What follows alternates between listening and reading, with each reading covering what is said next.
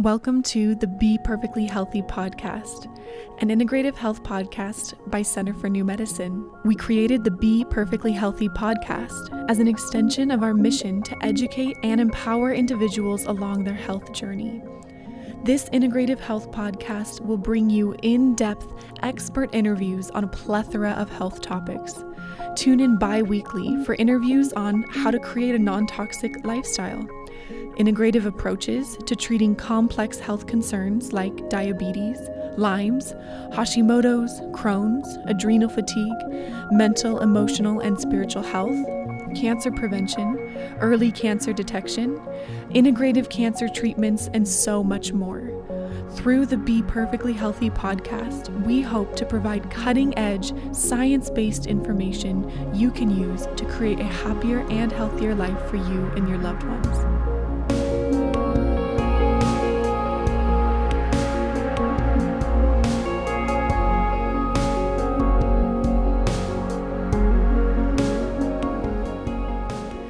Welcome back, everyone, to the Be Perfectly Healthy podcast. I'm your host, Leanne Lindsay, and today I am interviewing Dr. Roni, and we are talking about a very hot topic an integrative approach to weight loss. And I know this is going to be such an expansive episode for everyone tuning in because what we do is we really contrast a conventional approach to weight loss versus an integrative approach. And we really discuss the gaps that are often missing in a conventional approach and how integrative medicine really fills those in and gets us to a point where weight loss isn't even something we it's more of a byproduct of living a healthy life. It becomes so so much easier. So we address things like underlying gut infections subconscious beliefs the impact our emotions can have on weight loss things like adrenal fatigue, thyroid problems, cortisol issues, blood sugar issues,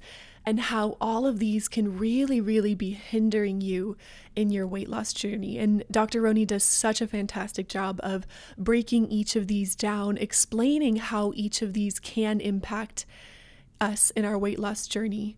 And then we focus on we touch on dieting, diet culture, intermittent fasting, the nutritional or sort of dietary habits that Dr. Roni would recommend versus just a strict diet. He touches on several sort of baseline supplements that he would recommend to most people to address inflammation in the body and then gut issues. So it's a really well rounded episode. We go very in depth with many of these things.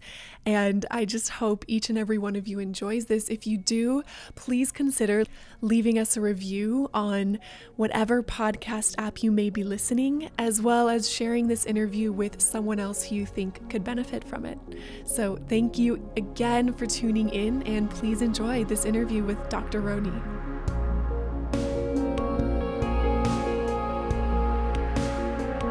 Well, Dr. Roni, welcome back to the Be Perfectly Healthy podcast. Uh, always happy to be here. I love this. Yes. Well, today, job. this is going to be more of a hot topic, I guess, because we are discussing an integrative approach to weight loss, mm-hmm. which we know weight loss is such a heavily discussed topic, but I think it'll be really interesting for the listeners, for our patients to hear and really see the difference between a more conventional approach mm-hmm. and then more of an integrative approach. Sure, absolutely. Yeah, I think it's uh, I think that comparison is is significant and then uh, allowing uh, our audience to understand how we can get to that goal. Um, but also we'll get into what the goal really should be and then how to achieve that. So, mm-hmm. yeah. So, I can we start with what is the conventional approach? And I'm sure many of the listeners might even know because they've gone through it. But sure. let's start there and then we'll look at okay, where does integrative medicine kind of fill in the gaps? Sure, sure. And I think it's a good parallel to just the conventional approach in general to any anything. I think there's a lot of band-aids out there and short-term fixes in the conventional world. It could be fat burners, it could be synthetic hormone replacement, uh, I mean, there's a number of different things that I think are used, but as will I think parallel, we'll be able to show that uh, this this weight loss is really, I think, to start it off with a with a good mentality, is more about achieving better health. and looking at a checklist that determines if a patient is functioning at their highest level. Beyond uh, food that goes in beyond the calories, and we'll talk about that as well. I think sometimes it's an easy road mm-hmm. uh, to get in the conventional model. They try to make it as easy and non uh, active as possible. So it's passive. Mm-hmm. You just mm-hmm. take this stuff and you're going to lose weight. The main problem that I see with that, which I think everybody will uh, kind of relate to, is there's no long term solution there. It's very short term.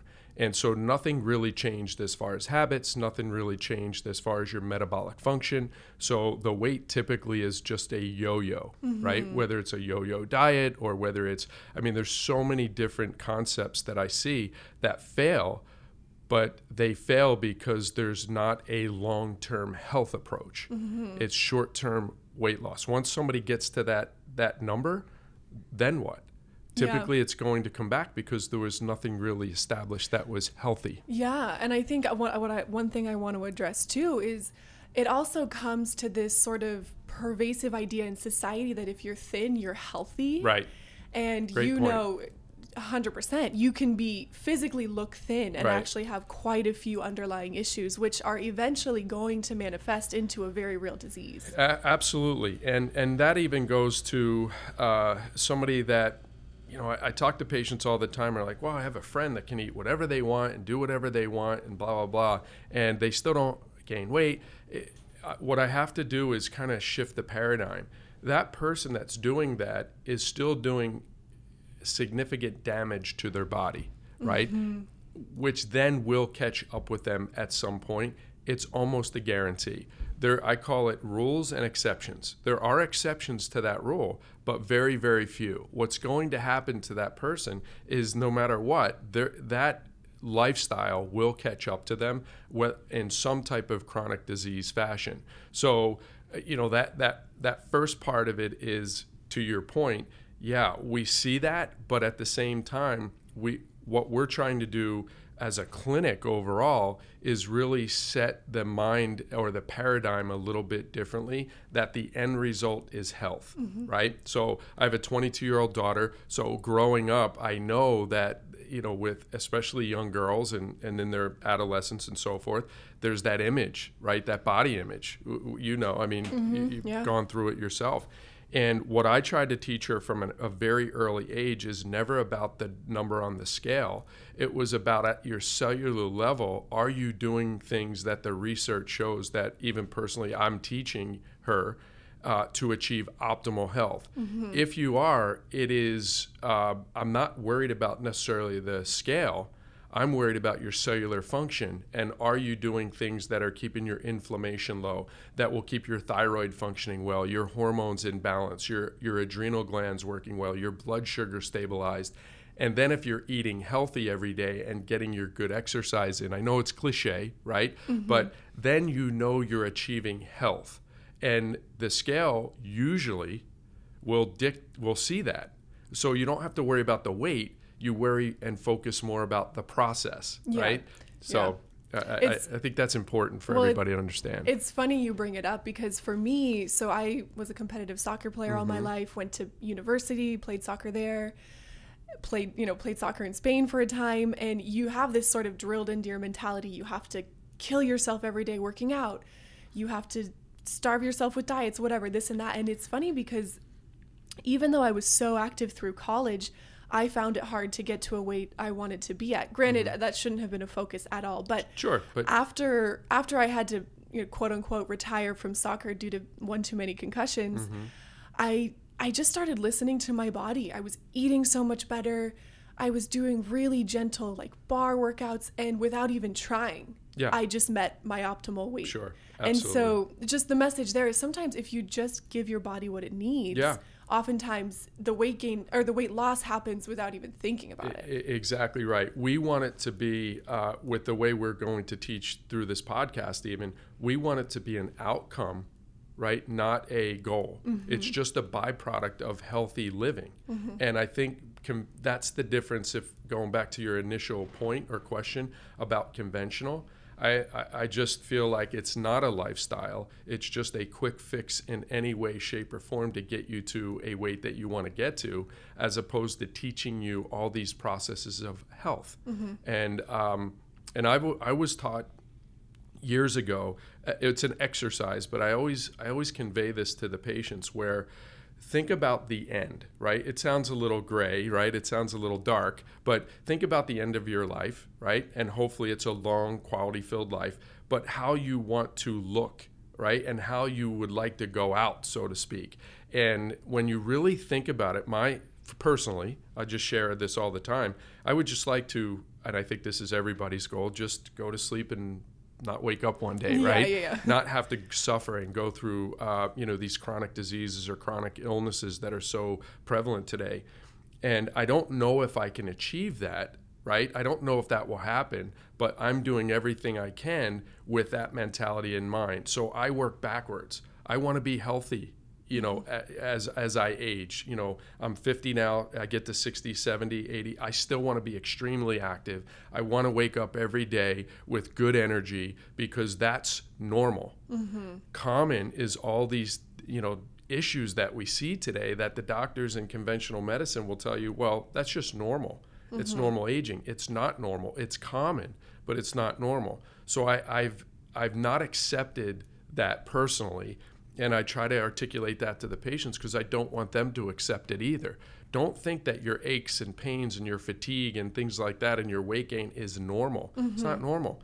There's something going on metabolically that we have to identify. And of course, we have to look at your calories or what you're taking in as far as number of calories. We have to look at your what you're taking in food wise and your ratio of fats and proteins and carbohydrates and, and so forth. And we'll get into that a little bit. But I think big picture is look at the end and, and determine how, really do that exercise and determine how you would like to act, think, and feel towards the end.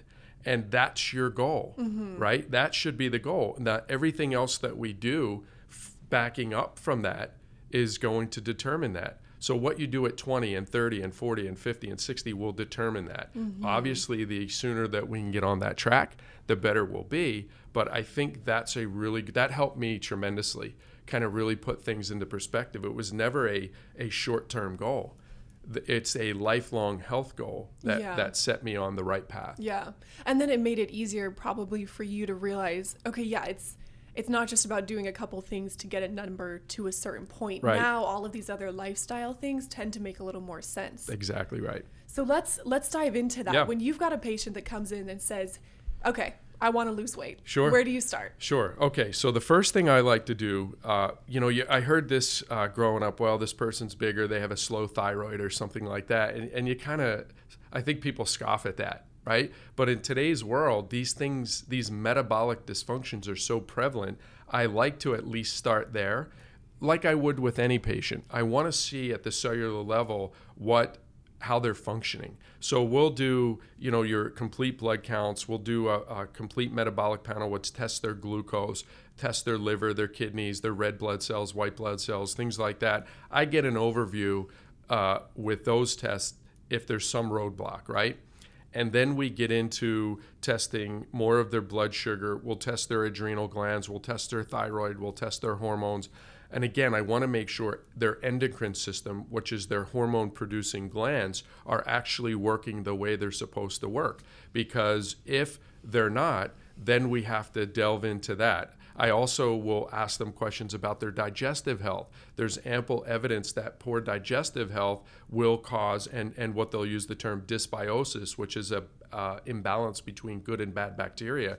Um, and if they have candida overgrowth or yeast infections, etc., it's going to be hard for them to lose weight because they're not breaking down, digesting, and assimilating their nutrients properly. And also, you know, in, in conjunction with that, putting all those together first to see where we are metabolically, I think is step number one. And then we could talk during the consult. I always talk about, well, what's the goal? Right? What do you want to do? Is it all weight loss? Is it, and I really try hard to shift their paradigm away from weight loss to better health. Mm-hmm. And, and I, you know, quite frankly, throughout my career, I would tell them if, if, I will help them shift their paradigm by teaching them because I think that's always, you know, we're teachers, right? Just like this podcast, it's teaching. But I don't want them to be focused on the number because I, I just I I don't want to say I wouldn't take them as a patient, but I really want to work hard to shift their paradigm. If they're in it for the long haul of getting healthier, then I'm I'm 100% willing to work for them. But I do have patients that will say, no, I just, it's the weight, the weight, the weight. And I'm never going to be successful. I, I tell them you're setting us up, not just me, but yourself up for failure if that's the only goal. Mm-hmm. It, it just, I've, I have not seen it work well in 20 plus years of doing this. Yeah, right. That's such a good thing to point out. So, can we dive deeper into some of those contributing factors that you mentioned? Yeah. I, some people might know why an unregulated thyroid gland might contribute sure. to weight gain. But if not, can you dive into yeah. that? I want to dive a little bit into underlying infections, gut health. Yeah, yeah, definitely. So if we start, and I'll give symptoms too, so that so the audience can understand. Oh, I may have some of that that I want to look into. So one of the big things is is what they call dysglycemia. It's when your blood sugar shifts from low to high.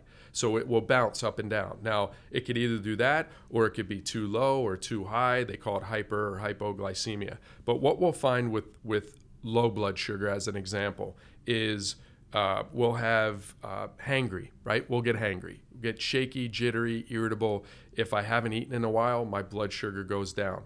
Then when I do eat, a lot of times I'll get tired and fatigued and I'll crave sweets. So that's probably blood sugar and the imbalances there. If you have those symptoms, it's going to be tough for you to consistently lose weight because you're either you're storing uh, you know this sugar a lot of times, which then will turn into fat and triglycerides. So you could have a roadblock there. And then if we talked about cortisol and its relationship with insulin and blood sugar, there's really a one-to-one, you know, there's a very strong correlation I would say between adrenal function, cortisol, which is are your stress glands, mm-hmm. your fight or flight glands, right? So if I'm having if I can't wake up in the morning, uh, slow starter, I get fatigued in the afternoon, I uh, have a hard time going to sleep or staying asleep.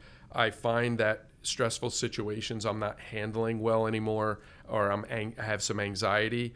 Your cortisol uh, and your stress glands are affected, which will affect your insulin and blood sugar, which will cause fat deposition, hmm. right? Then, if I have this cortisol issue going on, most likely my body's going to have to compensate for that because the cortisol is a hierarchy hormone right? If I start to um, have this cortisol issue, I'm going to be stealing from Peter to pay Paul, meaning I'm going to start converting other hormones to keep up with my cortisol mm. needs. And usually it will start to, to uh, decrease my progesterone levels and not necessarily increase estrogen, although that could happen, but it leaves me in an estrogen dominant state. Estrogen dominance, or I would say estrogen in general, I use the correlation where farmers will give estrogen to their livestock. They'll produce more milk, they'll, they'll gain more weight quickly. So it's a fat deposit type of hormone, if you mm-hmm. will. So a lot of, and the only reason I mention all these is because a, a ton of people now have a combination of those things going on. Wow. And if, if those are going on right off the bat, I mean, I have patients that'll come in and tell me I'm eating 800 to 1,000 calories a day and I'm not losing weight and I'm still actually maybe gaining weight. And that's the first thing we have to look at. There's something metabolically going on there that's creating it. And typically, those four areas of the endocrine system most likely are involved mm-hmm. to some degree. So we really have to look at that. Um, and of course, when they give me their history and I start asking those questions, we go, okay, we have some metabolic dysfunction going on. Yeah. So that's going to be a hard one no matter what you're putting into your body. Yeah, yeah. And then let's dive into underlying gut infections. Yeah, yeah, for sure. So, uh, a lot of times in the gut, we'll find either parasitic infections, we'll find yeast infections or candida. Uh, we might find small intestinal bacteria overgrowth, um, but also within the gut, we'll also see problems with our uh, enzyme function where it gets a little low in the stomach. Our hydrochloric acid gets low, so we're not breaking down foods properly. Then, when it gets into the small intestine, we'll start to see if those infections are there. We'll start to see the dysbiosis, the bad versus good bacteria start to shift to the bad versus the good.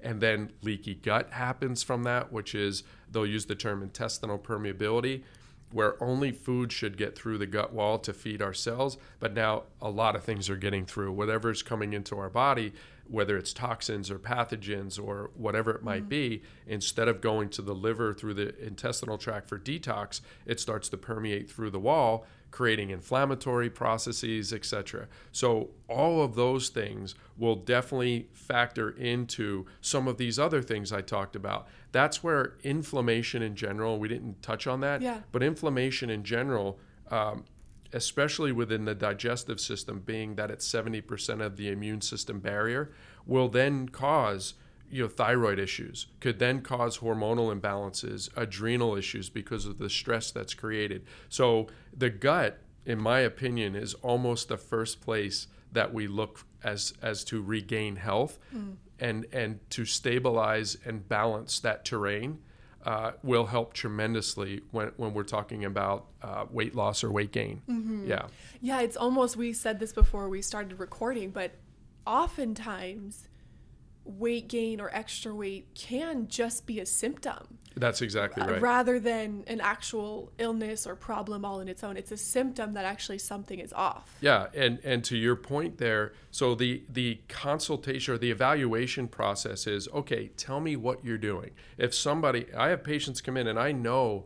Uh, I, I know them fairly well and I know their personality type. They're working out consistently. I mean, really hard they're eating really healthy. I'll have them food journal. And and I tell them just to be honest because I can't help them if if there's if they're just, you know, uh, pulling the wool over my eyes so to speak. And I look at what they're doing and it's fantastic and they're still having issues. So there I know right away just to delineate when we get into some of these, you know, whether it's the gut or the thyroid or adrenals or so forth, if they're doing all those things and having problems, we know we have to look further, right? Now, to contrast that, if we have a patient that is definitely eating poorly, over caloric in, intake, mm-hmm. uh, just maybe just heavy on the carbohydrates, heavy on the calories, that's a whole different story, mm-hmm. right? But even with that patient, I'll still get into those questions on the other things because maybe it, with that patient as an example, uh, to kind of the audience will some of the audience will will typically see this. They've tried so many different things that don't work. They just get discouraged. So that's somebody that too they will have probably metabolic dysfunction that's causing or won't allow their their body to lose weight. So we really have to look at it. If i feel like they're functioning well i'll look at just the foods and their exercise right? And and a lot of times that takes care of everything but then, if not, we definitely have to go further. And if we don't clean up the further, right, mm-hmm. the thyroid, the adrenals, the hormones, things like that, and really reset, uh, we're, we're just at a disadvantage. We're probably not going to get a long term positive effect. But even bigger, at, to our point earlier, that person will still be unhealthy at a cellular level. And to me, that's that's the number one job is to get them healthy and then I I do feel like with the right eating and the right you know the right the right structure on the front end as far as what foods go in the right eating you know maybe some intermittent fasting things like that and the exercise then everything's going to fall in line. And they just have created really good habits with a very good mm-hmm. metabolic system. Yeah. that's what works. It's not sometimes it's not easy. And that's the part where it's different. In the conventional model back to your original point it's very passive meaning you go to a doctor i need to lose weight. Okay take x y and z whatever. Medications fat burners don't know right? Nothing's going to change long term so the problem's going to, to, to perpetually exist. On this side of the fence we want to look at anything and everything to make sure that your metabolic engine is is functioning at an optimal level that will allow you to have the body that you'd like to have. Mm-hmm. One's active, one's passive, right? We're active. I tell patients all the time no matter what we're doing with them, our job is to guide them. We're like the GPS. Mm-hmm. Their job is to still drive. So they're still going to have to do all the work. We're just telling them what to do, yeah. right? Yeah, you're not in the passenger seat No. in a limousine. Not not in functional medicine, right? which which is why the teachings are so important because if you're doing it and and I'm sure you'll attest to this and the audience will attest to this that if if I'm going to do something personally, I need to know the why because if I understand the why, there's value there, and most likely, if I if I understand it and it's solid, I'm hundred percent in. And I've heard that from a lot of patients. But if we're just saying, "Hey, do this, do this, do this," and not teaching them the why, the chances of follow through because there's no value there is very low. Mm-hmm. So these these podcasts and the classes that we do and the teachings that you do or we're all trying to accomplish is so vitally important for the outcome in the functional medicine world because the patient has to do most of the work. It's an active participation. Yeah, Yeah. yeah, And I think, unfortunately, what happens very often in the conventional medicine world is you'll get a band aid, but then they also won't explain anything on a deeper level. And Right. At least for me, what I've seen, I don't quite frankly see conventional Sure, doctors sure. anymore. But in the past, it would very much be you're trying to ask questions, you're trying to understand, and you get met with a lot of resistance. And Yeah.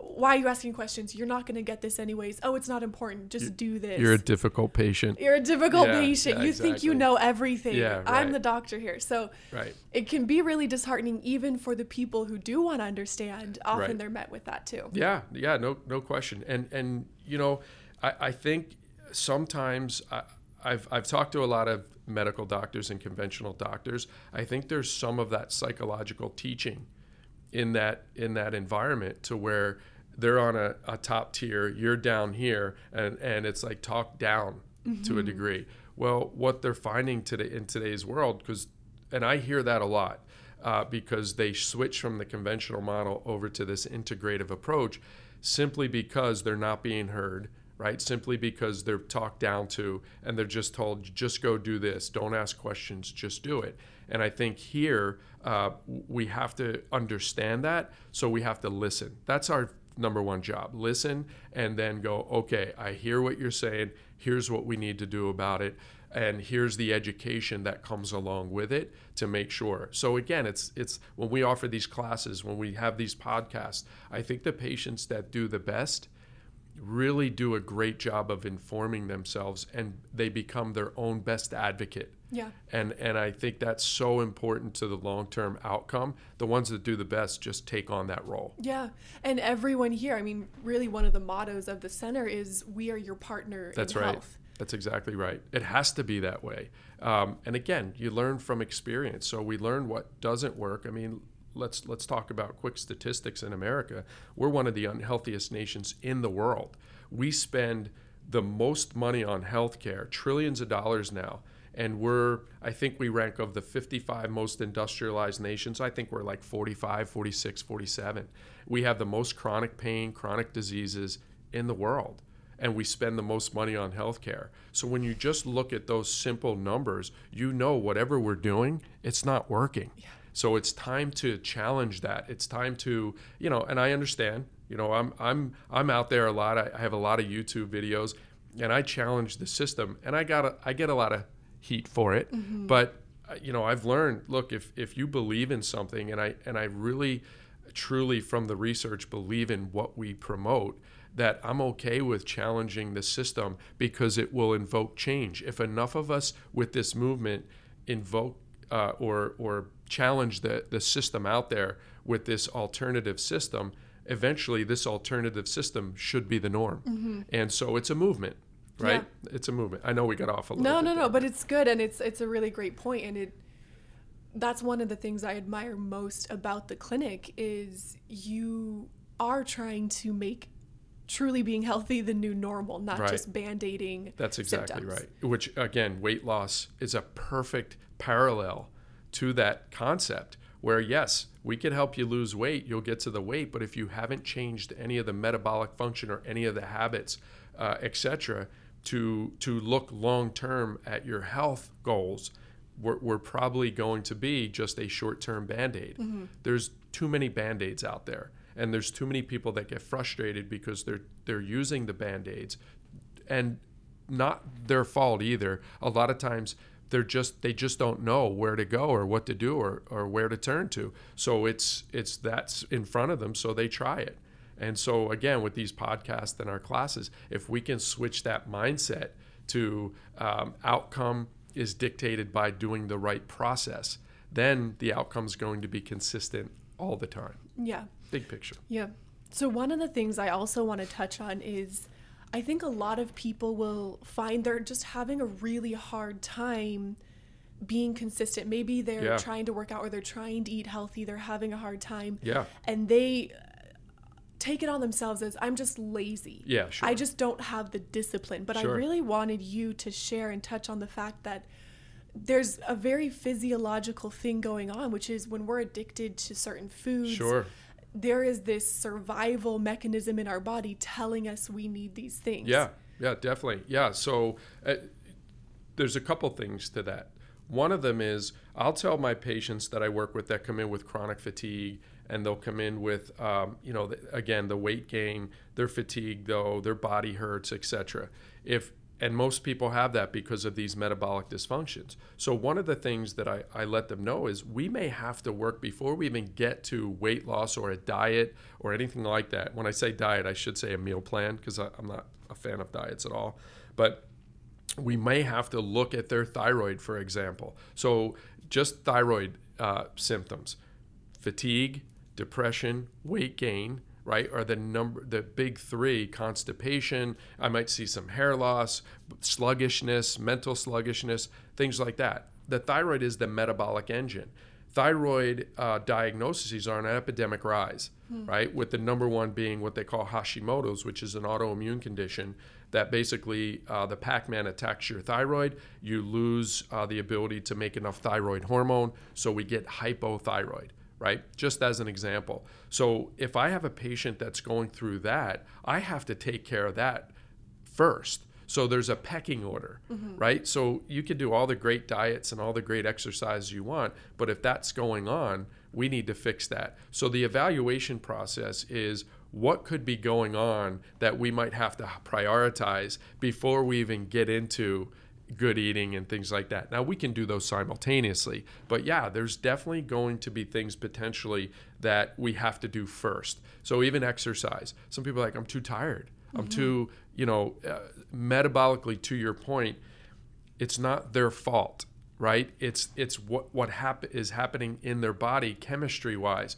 whether that's affecting their their neurotransmitters, dopamine, serotonin, their feel good hormones. They might just be down and then they don't feel like doing these things. Well, those are all signs and symptoms that your body's not working well. So I'm not going to ask you to adhere to a diet and adhere to an exercise plan be, because I know in my brain, I know what biochemistry is lacking that will allow you to do that. So the best thing I could do is work on those first and give you more of a a hey, a reprieve, I guess. Don't worry about it. You know, this is what's going on. You're not lazy, you're not you're not, you know, it's not a character issue or a personality problem. It's a true biochemical issue going on in your body that if we can get right first, it will allow you the feel good hormones, if you will, to be able to then follow through. So sometimes we put the cart before the horse Yeah. and, and we go, okay, do all these things. The body's not able to do it because they're not functioning well. So that's a great point. Sometimes I have to slow them down, excuse me, slow them down a little bit. And I have to say, look, let's get this right. Just focus on this. As you start feeling better, then we could start working on the diet more. Then we could start working on the exercise more. But give yourself a little bit of a break because this isn't functioning well. And it, it, there's nothing you could do about it. There's no willpower that's oh, going to overcome poor biochemistry. Mm-hmm. It's impossible. Yeah, and one I love to give sort of the analogy of it just health can create either a downward spiral or an upward spiral. Correct. You know, we maybe we start eating kind of unhealthy, we start getting a little more sedentary, which then starts to create That's right. adrenal imbalances and thyroid imbalances. Chicken or the egg. Yeah, which then makes us crave those things even more and Yeah. not have the energy or the or the motivation or the willpower whatever to Sure. work out and so it just keeps going It's down a, it's but a, it's you're right. It's it a just takes a or upward shift spiral. to get that going up That's right. And sometimes you need the intervention of these labs and a, and a healthcare provider that understands where the roadblocks could be. So checking the roadblocks is the first step for everybody. You- know, no matter what. So we could check them. We can go, oh, yeah, you have this going on and this going on. Let's start working on gut health. Let's start working on your thyroid and your hormone balance and your adrenal glands. And sometimes there's band aids there, meaning we might use supplements to, to be able to kind of kickstart everything. But if we work on the causes, which a lot of times diet and gut health are big rocks in the causes of these things. So if we start cleaning up what goes in, we start cleaning up the the digestive system, which is 70% of the immune barrier, a lot of times other things fall into place. So there's a there is a pecking order or a starting point for a lot of people. And again, if if thyroid or hormones, we may have to just band-aid those for now. But the big idea is if we can fix the big rocks and then get the um, the food right and get the exercise right and maybe some intermittent fasting, etc., then all of a sudden these other things will get better on their own, and we don't need the supplements to band aid.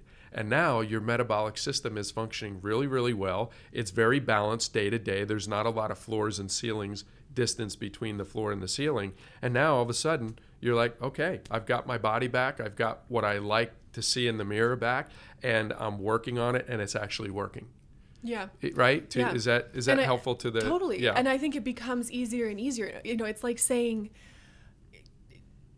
trying to lose weight Right. before addressing some of these underlying things is like saying here's a mountain i can go through the tunnel Yeah. or i can try and climb over the mountain myself yeah. and trying to lose weight without addressing these underlying things is saying i'm going to climb over the mountain instead Yeah. of taking the tunnel that i can just kind of easily walk through it's it's like yeah to that it's like swimming upstream like you're constantly fighting a battle that you probably can't win uh, uh, you know especially if the patient's been fighting it for a long time there's definitely things going on that uh, and to your point even if they can't stay consistent sometimes they can't stay consistent because they're on a roller coaster ride of thyroid hormones adrenals blood sugar. And so some days they feel good and they do it. And then they go a stretch of three or four days where they're just tired and fatigued and achy and sore and they don't do it.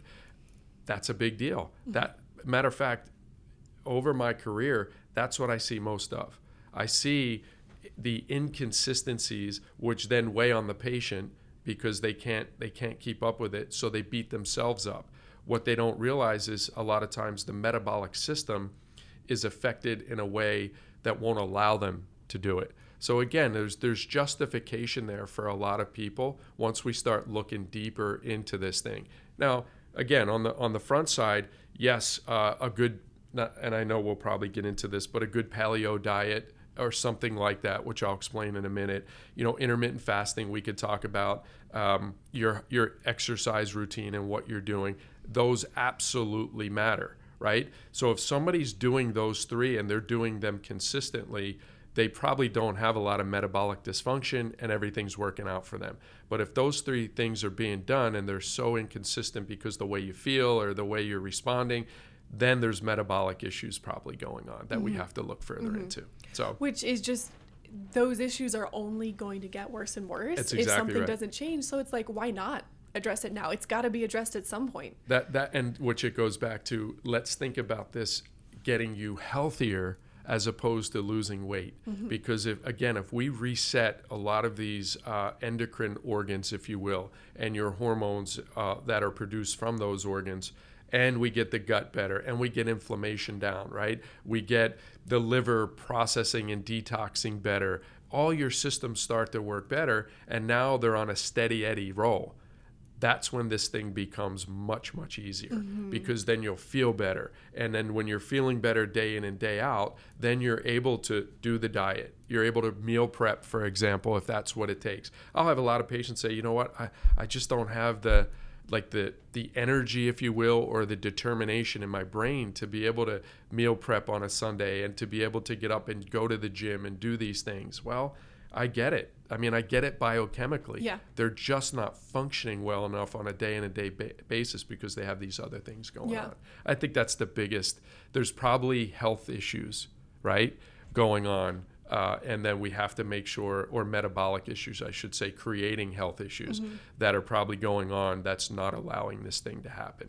And throwing a fat burner at it or doing an HCG diet or something like that, it, it's just, it's too short term and I, I frankly, I'm not. I just don't do those things Yeah. it, because I just don't believe in them.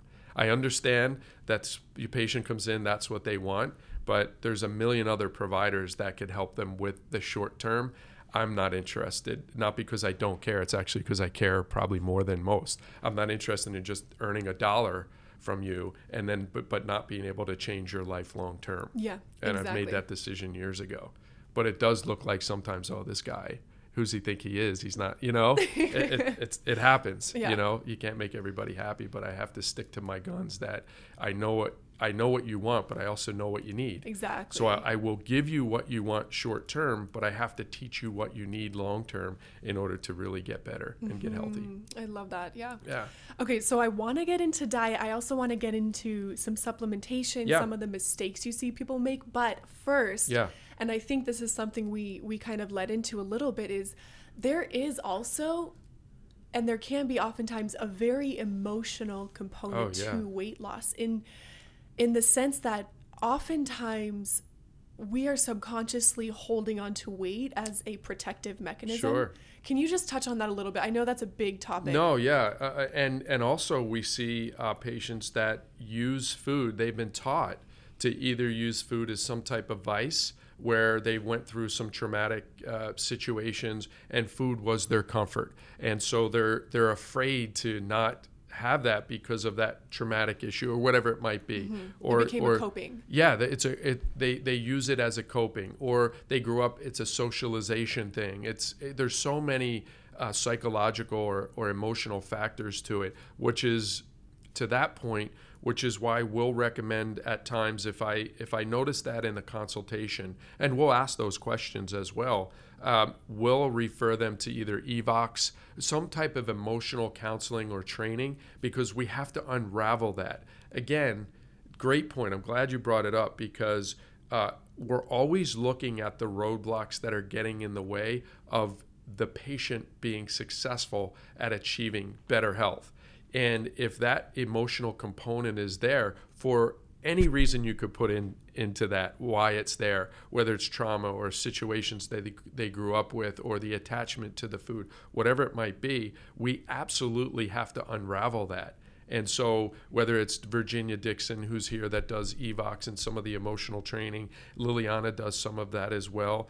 But I think, and to Dr. Keneally's point, she believes any type of health issue, right, has this emotional component in it. Mm-hmm. W And again, whether that's the inability to lose weight or these metabolic dysfunctions, autoimmune, cancer, whatever it might be, these chronic issues have a major emotional component to it. And I didn't necessarily recognize that throughout my career, but I see it now, and I recommend that type of training. I don't care who it is, who you have to speak to, psychology, EVOX, I, it doesn't matter. Definitely will get you with the right people to uncover whatever that emotional connection to the food is. So it's a great point because it's often overlooked. Yeah, yeah, because they, especially with Evox and with Virginia and the counseling, they're gonna ask questions like, "Do you actually feel worthy of Yeah. losing weight? Do you? Is this a protective mechanism? Did you have a traumatic experience Exactly. where, you know, you were molested or you were raped, and so this is a Yeah. protective mechanism to keep you safe? Do you?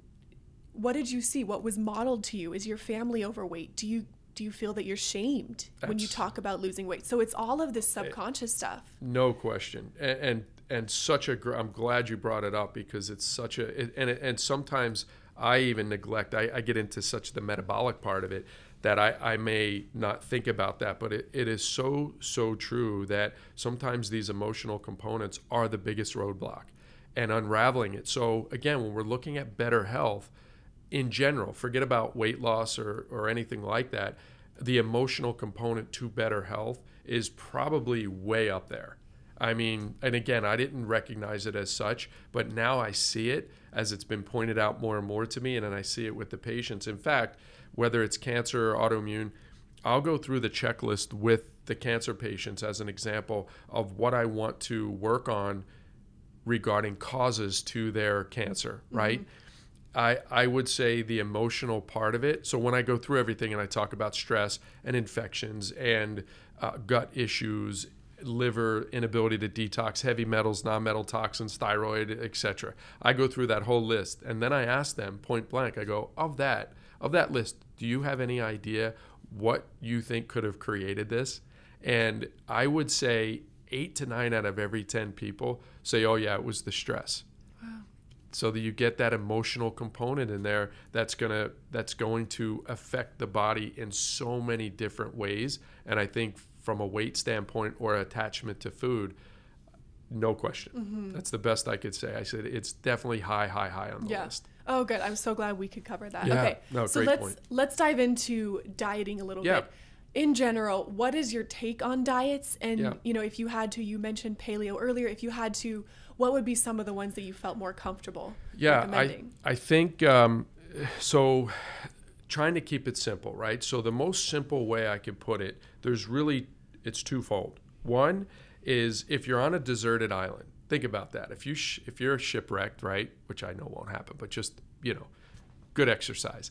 We get on an island. We're looking around. What could I eat? Well, the only thing I could eat is what the land provides me, right? I could pick it or I could chase it. So I can hunt down game, wild game, if you will. I could fish and I could eat those things. Or I could have my fruits and vegetables, my good fats that are available, whether that's avocados, if there's trees there, and coconuts, and you know, whatever it might be.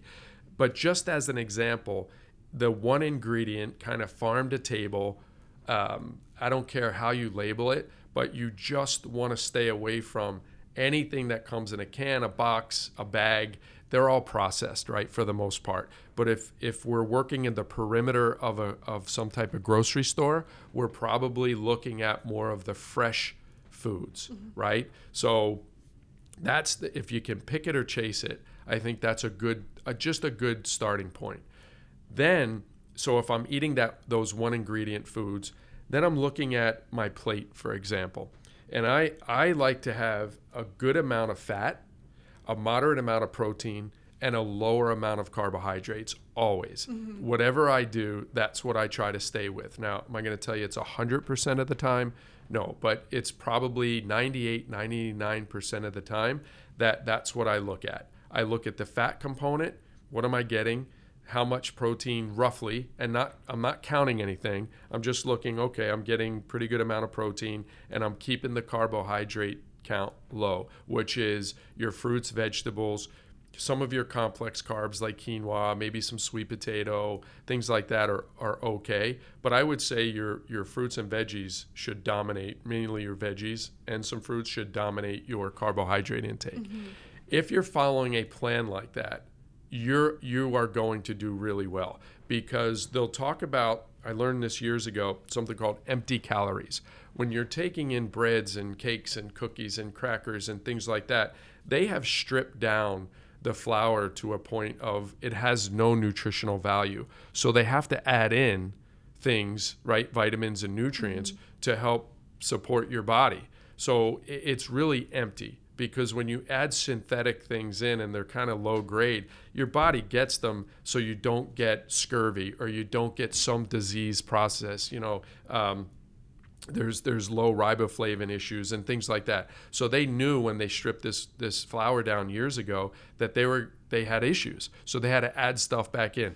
They're still empty. You'd rather get it from you know, a good if we're eating meats, free roaming, free range, organic. Let the let the animal eat vegetation and not let them get hormones and antibiotics and things like that. Now we get a meat that if we parallel hundreds of years ago, it's really more wild, right?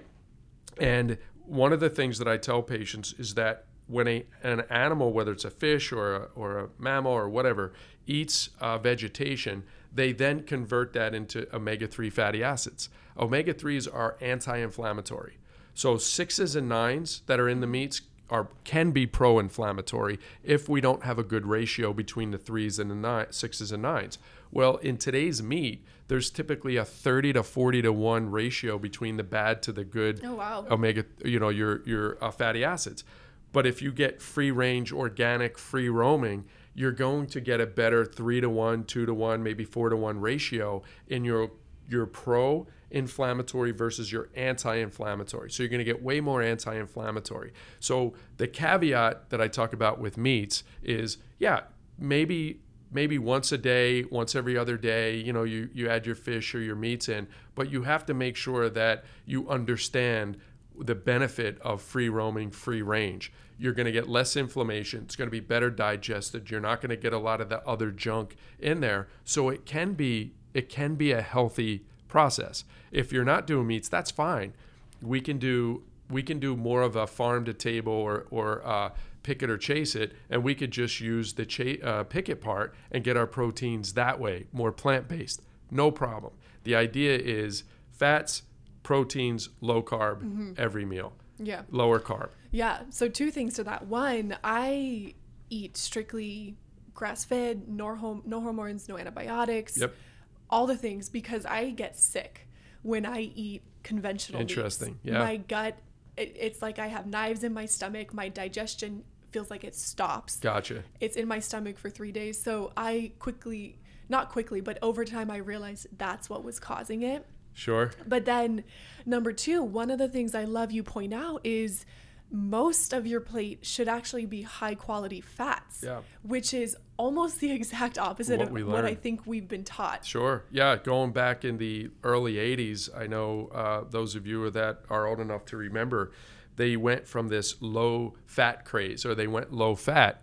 And when you look at that and, and look at what's happening now in health, one of the main things that skyrocketed is neurodegenerative diseases, right? Your Yeah. Alzheimer's, dementias, things like that. The brain is a lot of fat. It's a lot of lot of fat. It needs fat, right? So what happened was we went low fat, which low fat meant high sugar, right? So mm. it, it the transfer of low fat went into the sugar.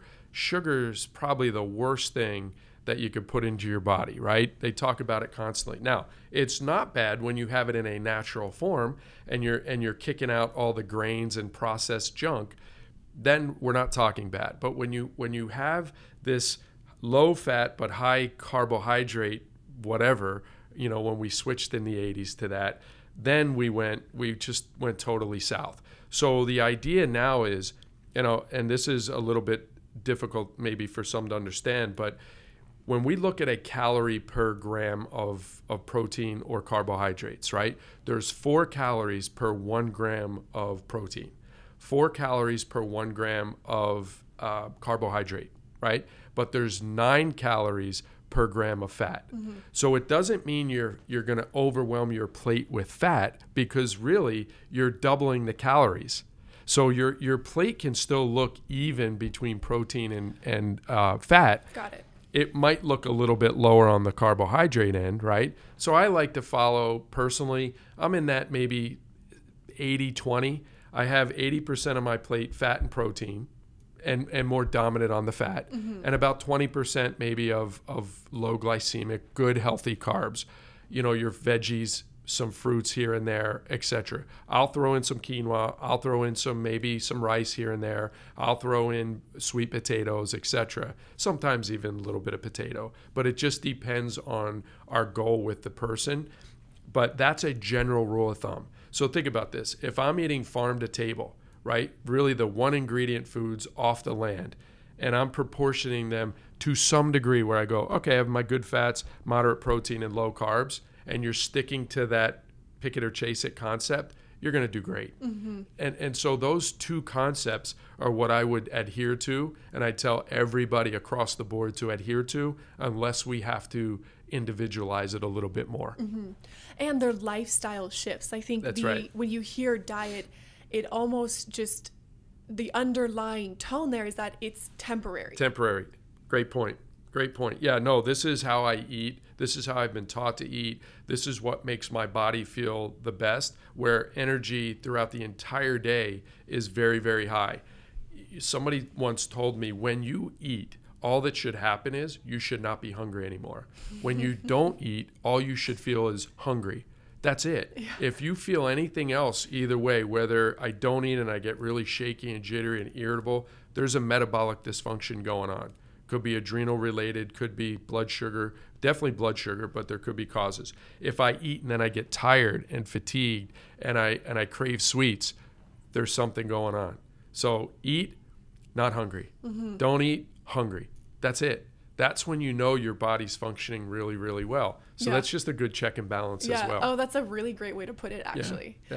yeah. Okay, so now kind of closing it out. I know yep. you've got patients to go see, so I don't want to keep you. But what about I know this can be really individualized, but in sure. general, are there any supplements, perfectly healthy supplements that you find can just assist people in this journey? Yeah, I mean, going back to assessing different systems of the body, right? So, meaning if I look at their inflammation and I know their inflammation is up, the one of the first things I want to do is start to bring that down. So, I want to pour some water on the fire.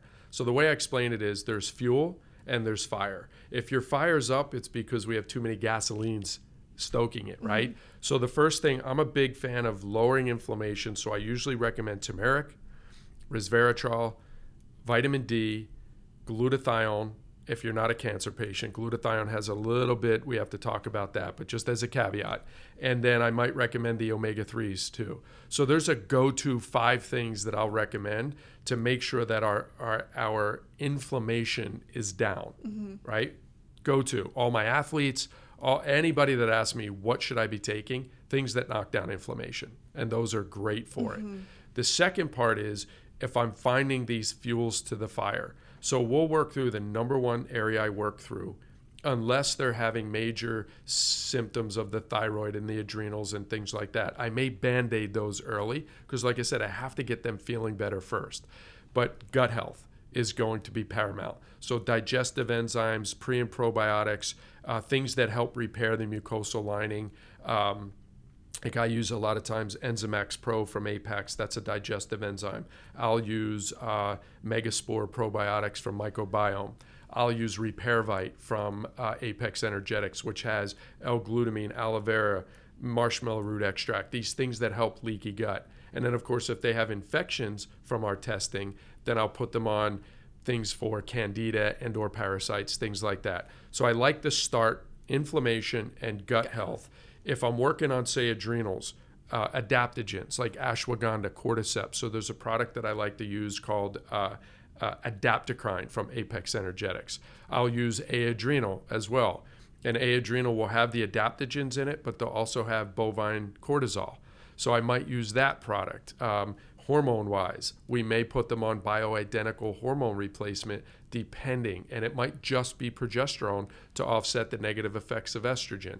Um, I'm trying to think. So there's nothing that I give specific for weight loss. Yeah, yeah, yeah. I yeah. give it very specific for let's get the systems metabolically better and then we can maybe tailor down to what we're taking. Mm-hmm. And now all of a sudden, we've got a diet, you know, a paleo like diet going on.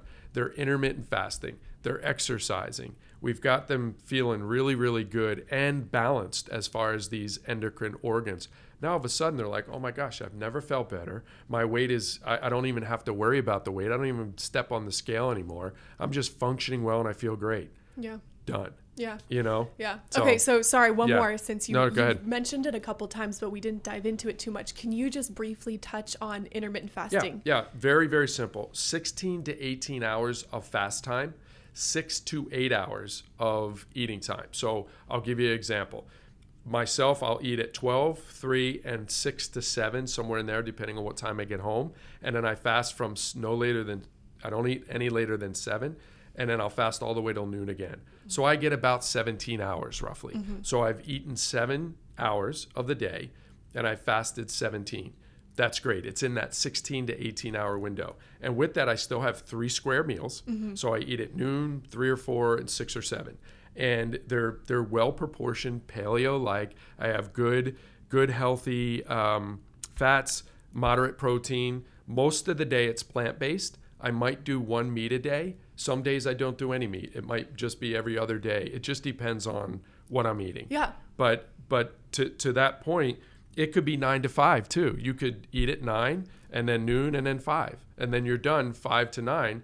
That's a good eight hours of eating, 16 hours of fasting. So the times don't really matter when you start and stop, just as long as you have 16 to 18 hours of fast time. Excellent for the biochemistry of the body. Resets white blood cells, helps with inflammation, helps increase growth hormone, helps increase dopamine. I mean, all these great things are achieved with intermittent fasting. Mm-hmm. So I have a little bit of a personal question sure. with that then, because I do have adrenal issues and thyroid issues. Yeah. And I have tried the intermittent fasting. It makes me feel great, but I can't ever do it two days in a row gotcha. because I get I get really lightheaded sure. and sort of out of you, it. You probably get a bit hypoglycemic. Yeah, okay. Yeah, that's what it sounds like. So with that, there are things that we, you know, address it, looking at the adrenals and seeing where they are. Uh, and a saliva test is the best way, by the way. Saliva is 100 times more sensitive to cortisol. Oh, so wow. blood work, it's, it's very insensitive. And with that, real quick, I know we have to go, but a lot of medical doctors will say, although adrenal fatigue is not even a, a, an issue. Yeah. Because when they test it on blood, the only thing that comes back is when it's a significant deviation, which is either Cushing's disease or something called Addison's disease. So that's all they see. When you start doing saliva testing, which is 100 times more sensitive, you find functional adrenal issues, not pathological, mm. functional. Mm-hmm. So if somebody has those high low glycemic symptoms like uh, fatigue and, and hangry and jittery and shaky and lightheaded and things like that, most likely the adrenals are part of what's driving the low blood sugar. Mm-hmm. Real quick, your cortisol should be getting glucose from the liver and pulling it into the bloodstream when you start going down. When you don't, it's going to release other hormones. And that's what happens. So the cortisol, insulin, blood sugar connection is very, very tight. Mm-hmm. So we, we, in your specific case, we would just look at that on a, on a saliva test and see where things are mm-hmm. and then start addressing that, which will allow you to go do more and more fasting. Great point. Blood sugar may have to be addressed before we can intermittent fast. Okay adrenals may have to be addressed, yeah. I should mm-hmm. say. So okay. anyway, good point. Okay, Great thanks. point. Yeah, yeah. Had to throw that in there. Yeah. Well, Dr. Roney, thank you so much. This was really, I think, I in depth. It. Hopefully, gave our listeners and our patients some really, really great insight into. Yeah, hopefully, and if anybody needs anything, just holler. You know, we're we're we want to help, and that that doesn't just mean me. That's not a bias. That's that's all of us. Mm-hmm. You know, if you're having these issues, and now you go, oh my gosh, maybe this is my problem. Come on in. We'll help you out. Yeah. Yeah. yeah. And for the listeners, there's always links in the show notes with our phone number, our email, and then, of course, any products, articles, YouTube videos yeah. that can help. Nothing but education and information. That's what I think is going to win and help uh, the patients uh, totally just be able to achieve optimal health. Mm-hmm. Yep. Yeah. Well, Great. thank you again. Thank you. Thank you.